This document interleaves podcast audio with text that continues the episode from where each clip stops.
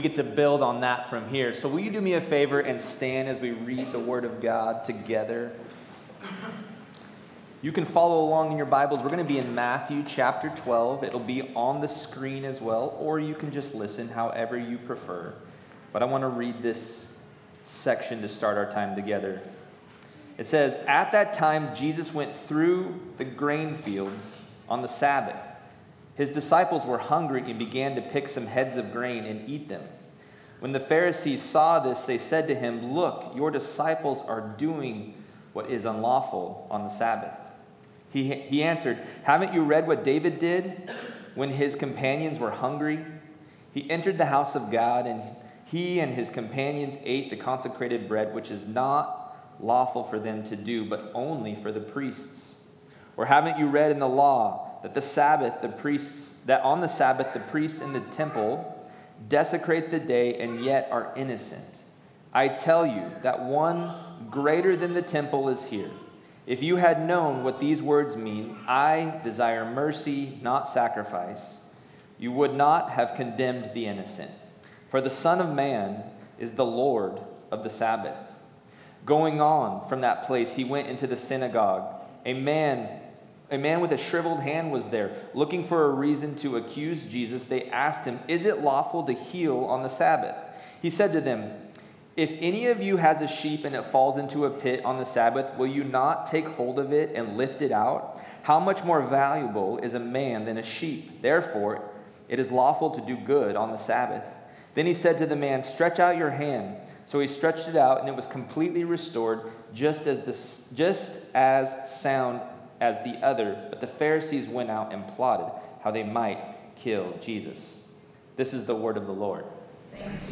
Good job, everybody. You can have a seat. Hey, in case you haven't been here for a couple weeks or you're new, one of our new rhythms is going to be reading the Word of God together, standing, honoring it. And so when I say, This is the Word of the Lord at the completion of the reading, your response will be, Thanks be to God. Okay, so we're going to learn that together over the next couple weeks. I'm very proud of you and thankful for that. So, we've been going through Matthew, and the, the study of Matthew began two weeks ago.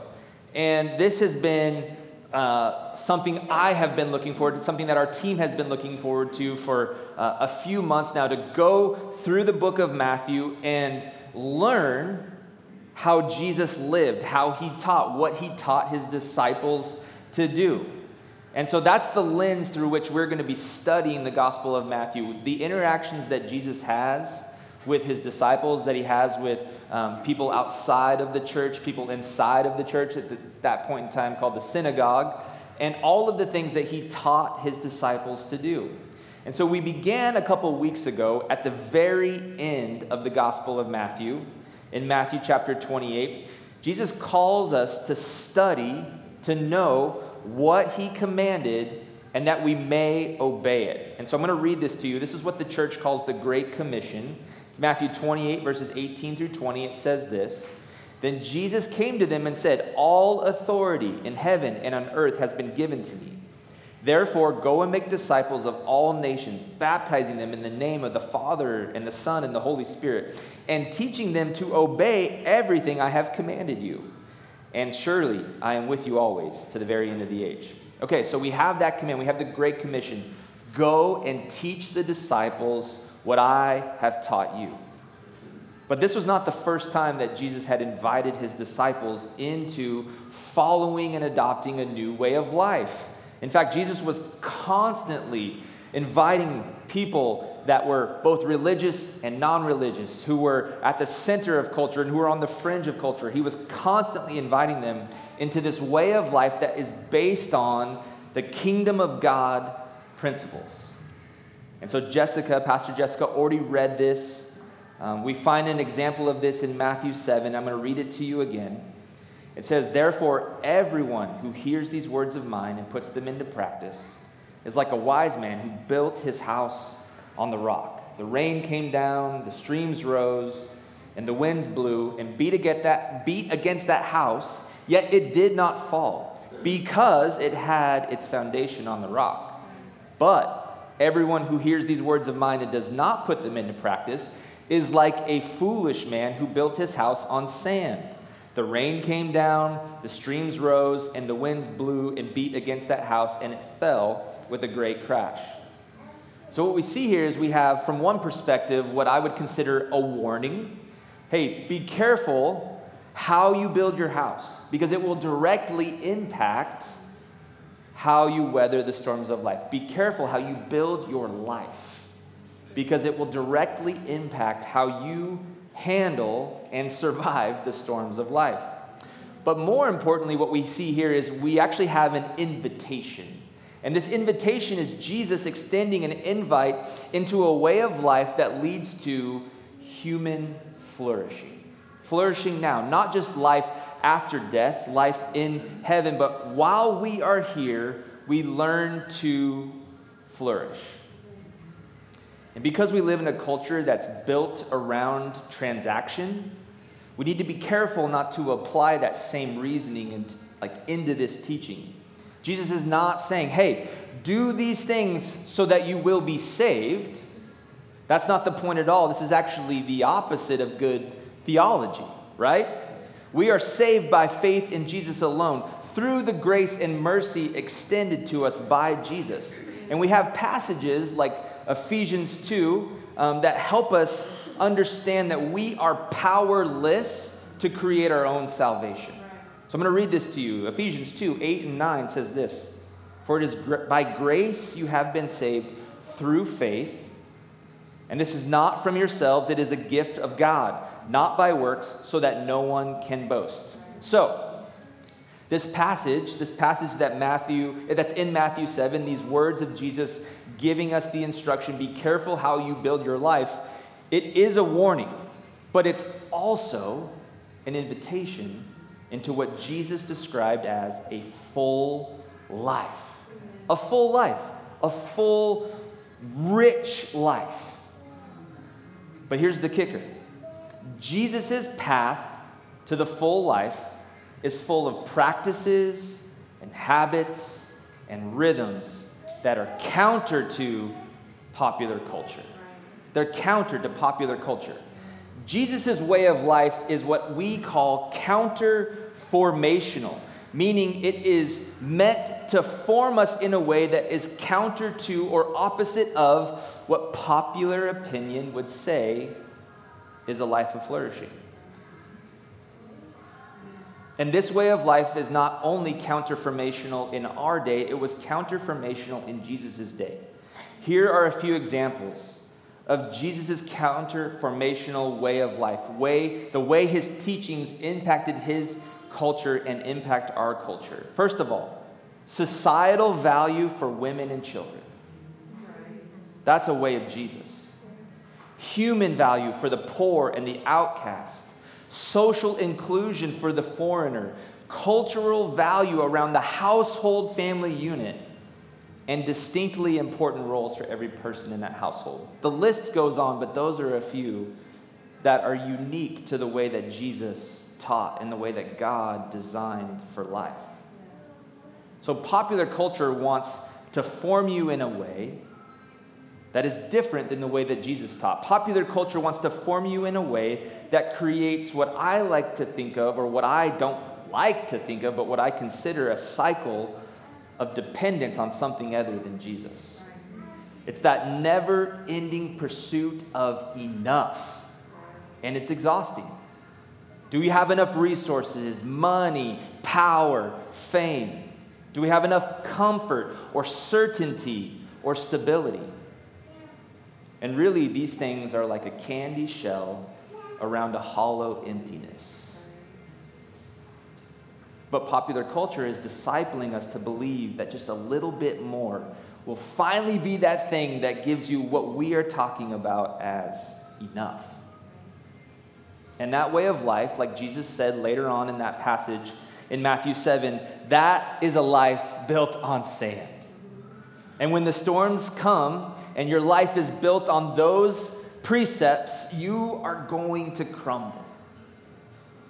And in contrast, Jesus says, says, I am the way, I am the truth, I am the life. I am enough. Jesus is enough. His love, His saving grace, His way of life is enough. And so here's our reality. And I've said this the last two weeks. The only pathway to true human flourishing is to know and obey the teachings of Jesus. The only pathway to true human flourishing is to know and obey the teachings of Jesus. And this is the invitation that Jesus offers. He says, Obey my commands, and your life will be like a house built on the rock. And so it's through this lens that we are going to study the Gospel of Matthew. And last week we walked through the story of Jesus being led into the wilderness to be tempted by the devil. And I'm not going to re preach that sermon. You can check it out online if you want. But the big idea is important. I know some of you are like, thank goodness he's not going to re preach the sermon. But the big idea is important for us to understand. Jesus modeled, in this particular instance from last week, that fasting, which is a spiritual discipline, was a big part of his preparation for the big moments. For the big moments of his ministry, Jesus practiced. He didn't just show up to the game thinking that he was going to dominate, even though as Jesus he could but the rest of us will not. And so he was like a good coach modeling for us that practice is a big deal. Now, we did not dedicate a lot of the time on the sermon to fasting. We'll cover that in future sermons, but we will. Um, I want to remind us of what we focused on last week because it will help us understand where we're going this week. Jesus had rhythms, Jesus had disciplines, which he practiced often in order to be spiritually prepared for, as he said in Matthew 7, the winds and the storms of life. I mentioned this quote from Dallas Willard. Dallas Willard is a popular theologian and author. He was a professor in Southern California. He said this in his book on spiritual disciplines. He said, it'll be on the screen. The star performer himself didn't achieve his excellence by trying to behave a certain way only in the game. Instead, he chose an overall life of preparation of mind and body, pouring all his energies into that total preparation to provide a foundation in the body's automatic responses and strength for his consciousness during the game. And then he continues a few paragraphs later. He says, A baseball player who expects to excel in the game without adequate exercise of his body is no more ridiculous than a Christian who hopes to be able to act in a manner of Christ when put to the test without the appropriate exercise and godly living. So here's the point of revisiting last week your spiritual preparedness is developed through consistent practicing of Jesus' way of life. Your spiritual preparedness is built on practicing the way of life that Jesus has invited us into. And so, my prayer is that we might be a church who are spiritually prepared for the big moments, because I believe that we're going to have a lot of them, both as individuals and as collective, both in hard ways and in really good ways. We're going to have big moments. May we be a church that's spiritually prepared. May we be a church that leans into the way of Jesus so that we can receive what he called a full life. And may we be a church that hears the words of Jesus and puts them into practice. And so it's with that in mind that we turn to our passage for today, the one that we read at the beginning, and we talk about the practice of Sabbath. Now, I want to revisit that first part of that passage just so it's fresh in your brain as we begin to dive in. So I'm going to read to you again Matthew 12, but I'm only going to go 1 through 7 this time. So this time, just listen. If you want to read along in your Bible, that's great, but you can just listen. It says, At that time, Jesus went through the grain fields on the Sabbath. So he's walking through the grain fields. His disciples were hungry and began to pick some heads of grain and eat them. When the Pharisees saw this, they said to him, Look, your disciples are doing what is unlawful on the Sabbath. He answered, Haven't you read what David did when he and his companions were hungry? He entered the house of God and he and his companions ate the consecrated bread, which was not lawful for them to do, but only for the priests. Or haven't you read in the law that the priests on the Sabbath duty in the temple desecrate the Sabbath and yet are innocent. I tell you that something greater than the temple is here.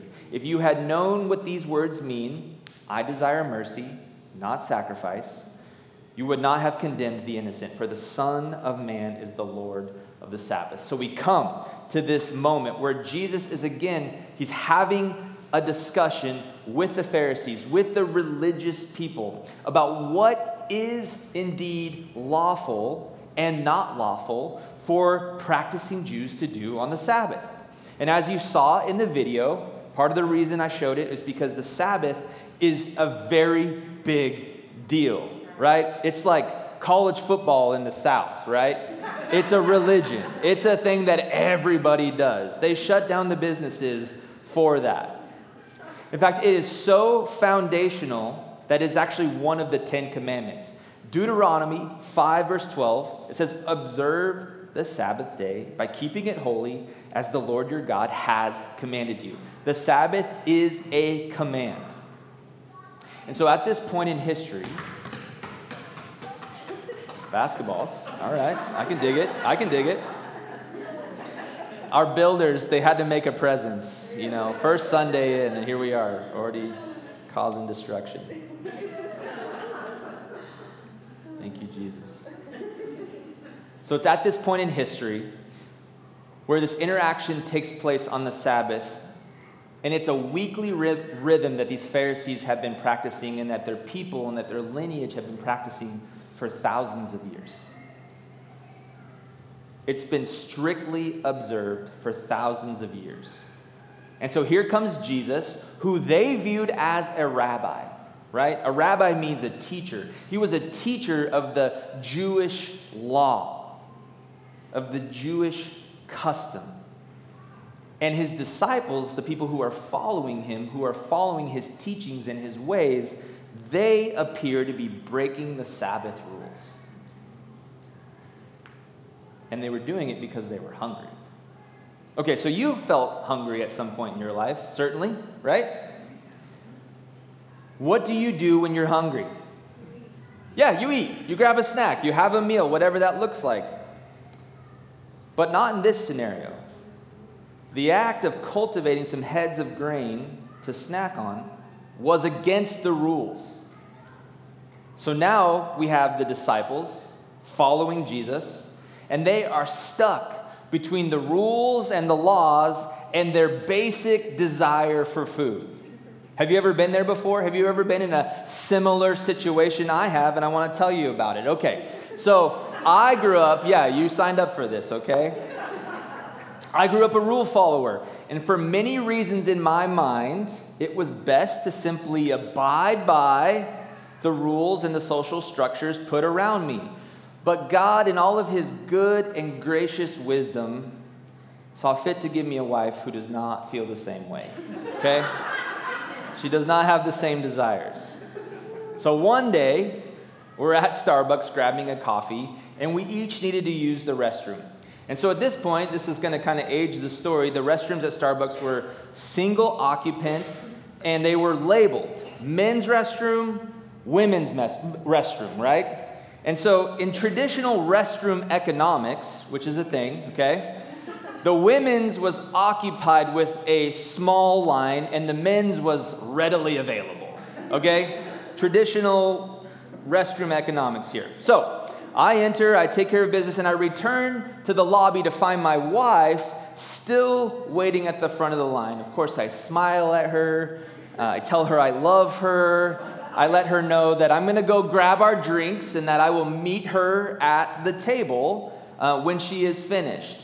And as I'm approaching the bar to grab our coffees, I see out of the corner of my eye my wife disappear into the men's restroom. I looked around in shock. And I half expected that the bathroom police would pop up, maybe out of the ceiling like special forces, to take her down. That's kind of what I was thinking. I couldn't believe what my wife had just done and I instantly began to calculate how I was going to approach this conversation around her pure potty anarchy.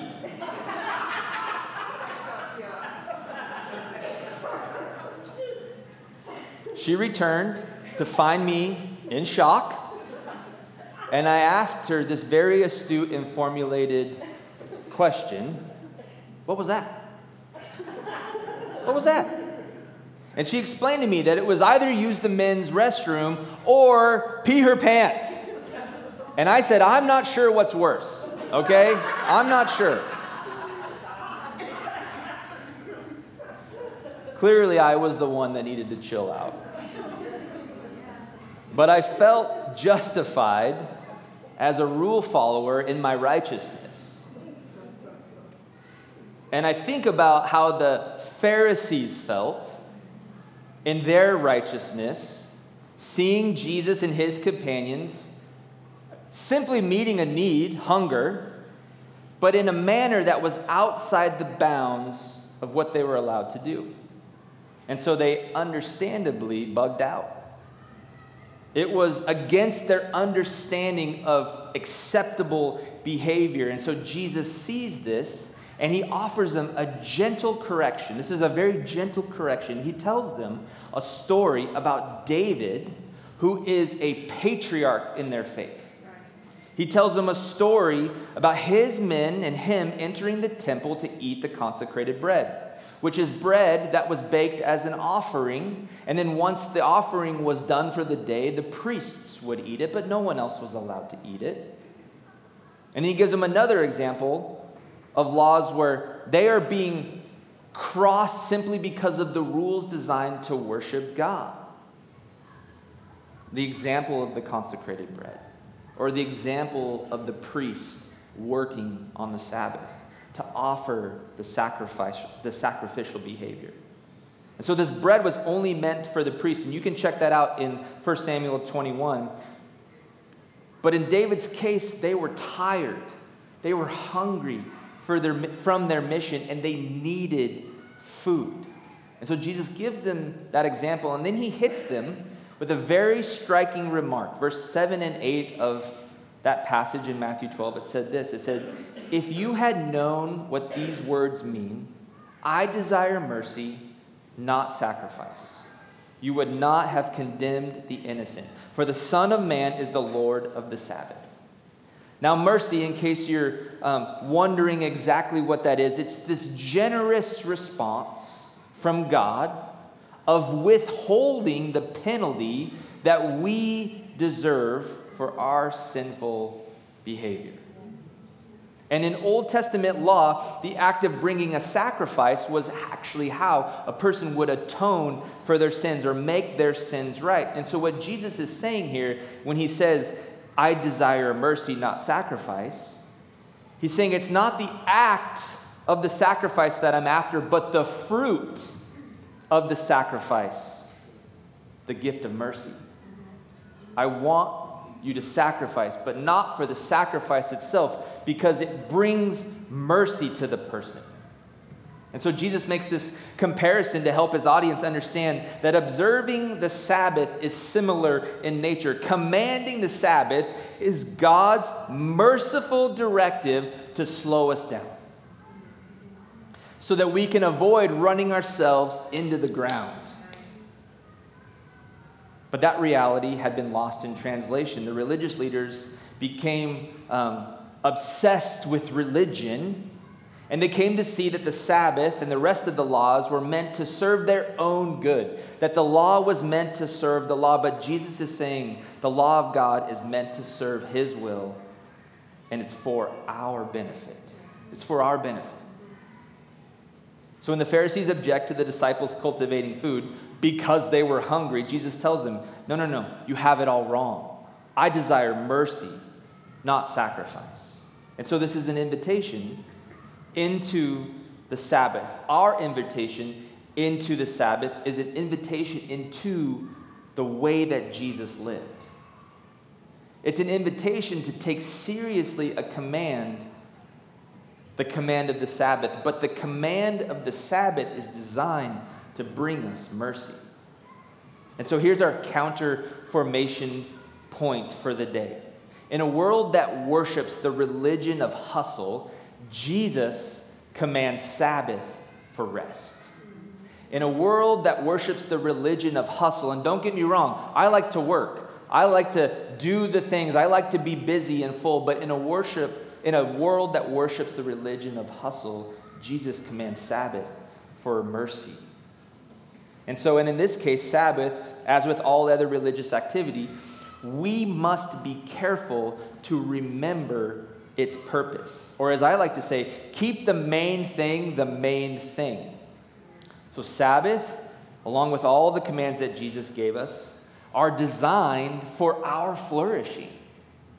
Right? The Pharisees got a little lost. They said the law is designed for the law. And Jesus says, no, no, no, you're missing the point. This is meant for my people. And so, the primary purpose of these commands is to know Jesus more and be more like him.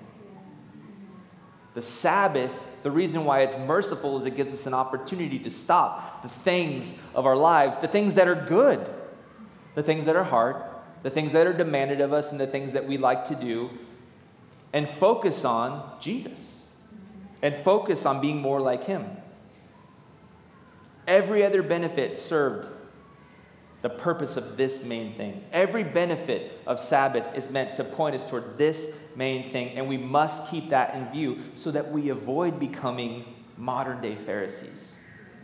Okay, Pastor Rick, so you've convinced me. But what does this Sabbath thing look like? And that's a great question. I know you guys always come with great questions. You're amazing. So I thought about it. I thought, they're going to ask this great question. And the truth is, that it can look like a lot of specific things in your life, but I want to give us a big idea framework that can help us begin learning to practice the gift of Sabbath. And so here's what um, the basic framework looks like. The framework that we're going to be practicing in our community groups. If you haven't already signed up, I'd highly encourage you to do that. We're going to be practicing this basic framework, and it's been developed by an organization called Practicing the Way, and they're dedicating their energy to helping people know and practice the way of Jesus. And so we took that material and we're making it our own. But this basic framework comes in four particular ways. The first one is to stop. Say so the first part of observing Sabbath is to stop. The practice of Sabbath is a designated time in your week where you intentionally stop the normal rhythms of your life and use that time to rest and to delight and to worship. So I don't want you to think of this as another thing to add to your schedule. That's actually the opposite effect. I'm not saying, hey, you're really busy, let's do another thing.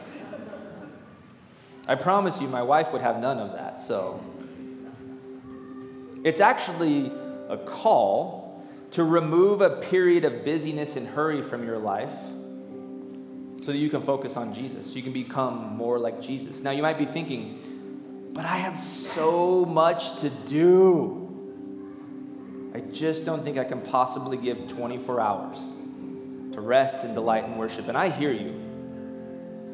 But I will say that's exactly why you need the Sabbath, okay? So maybe it's not a full 24 hour period to start maybe a 12 hour or 6 hour period, but regardless of the length, I would love for you to start the rhythm and build towards that 24 hours. And whatever you decide to commit to, begin and end with an activity that can signify the start and finish of your Sabbath practice. Mark it. Mark it with a beginning and an end. Use a prayer, a meal, a relaxing bath, simply lighting a candle, just pick something to signal that you are stopping from the regular rhythms. So once you stop, you need to rest. You need to rest. The next step is rest, and you can practice and work rest into your life however it makes sense for you. Again, not a prescription here.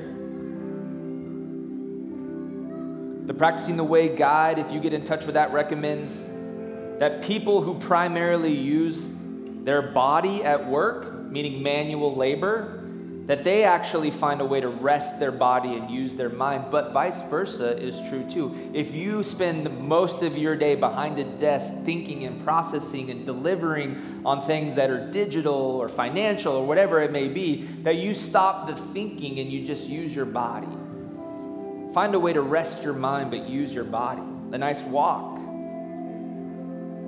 with someone that you love, something that gets you to stop what you're thinking about, all of the things that you have to deal with, and actually enter into a period of rest for your mind, for your body.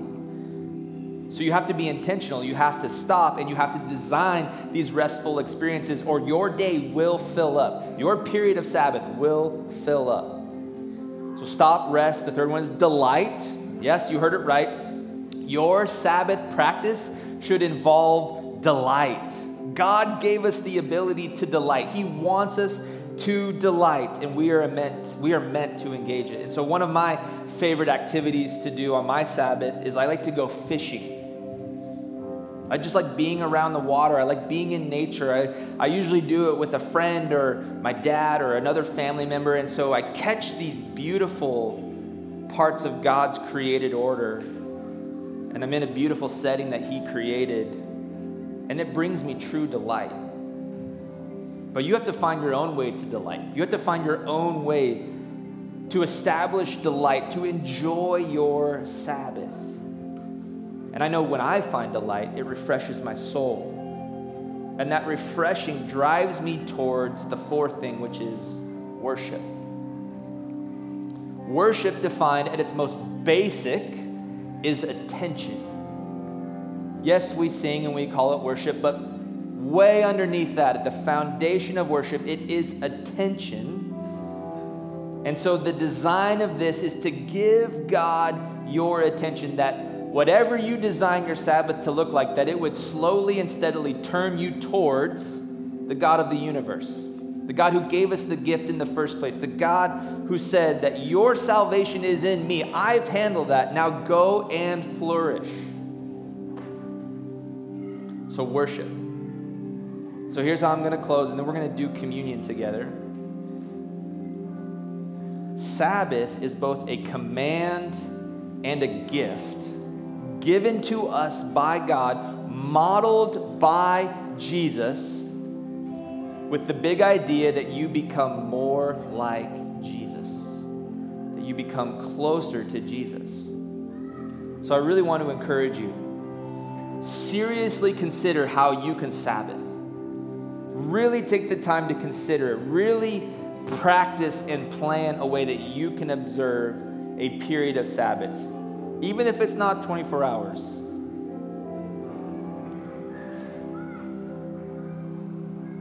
Because it's essential to the way that you grow in your relationship with God. It's essential in the way that you remain tethered to the life that God designed with you, for you to be with you. I love this quote. I was revisiting a leadership video from a guy named Simon Sinek. If you don't know who he is, he's an author and a speaker. Not even a Christian, I don't think. I don't know, maybe he is, but he's certainly not vocal about it. But he talked about, he says, when it comes to building a relationship, consistency beats intensity every time. Consistency beats intensity every time. So if you're like, well, I've got three months of things to do and then I'll give God a whole week, first of all, you won't. Just gonna tell you. Second of all, you're missing out on so many consistent opportunities, right? Where you can just be slowly, just small little doses of interaction with God, one period a week, 6, 12, 24 hours that you can be giving to God to stop, rest, delight, and worship. Consistency beats intensity every time. And so, our, our goal, the reason that we are practicing Sabbath is because we want to be the church who's prepared for the big moments, whatever that looks like.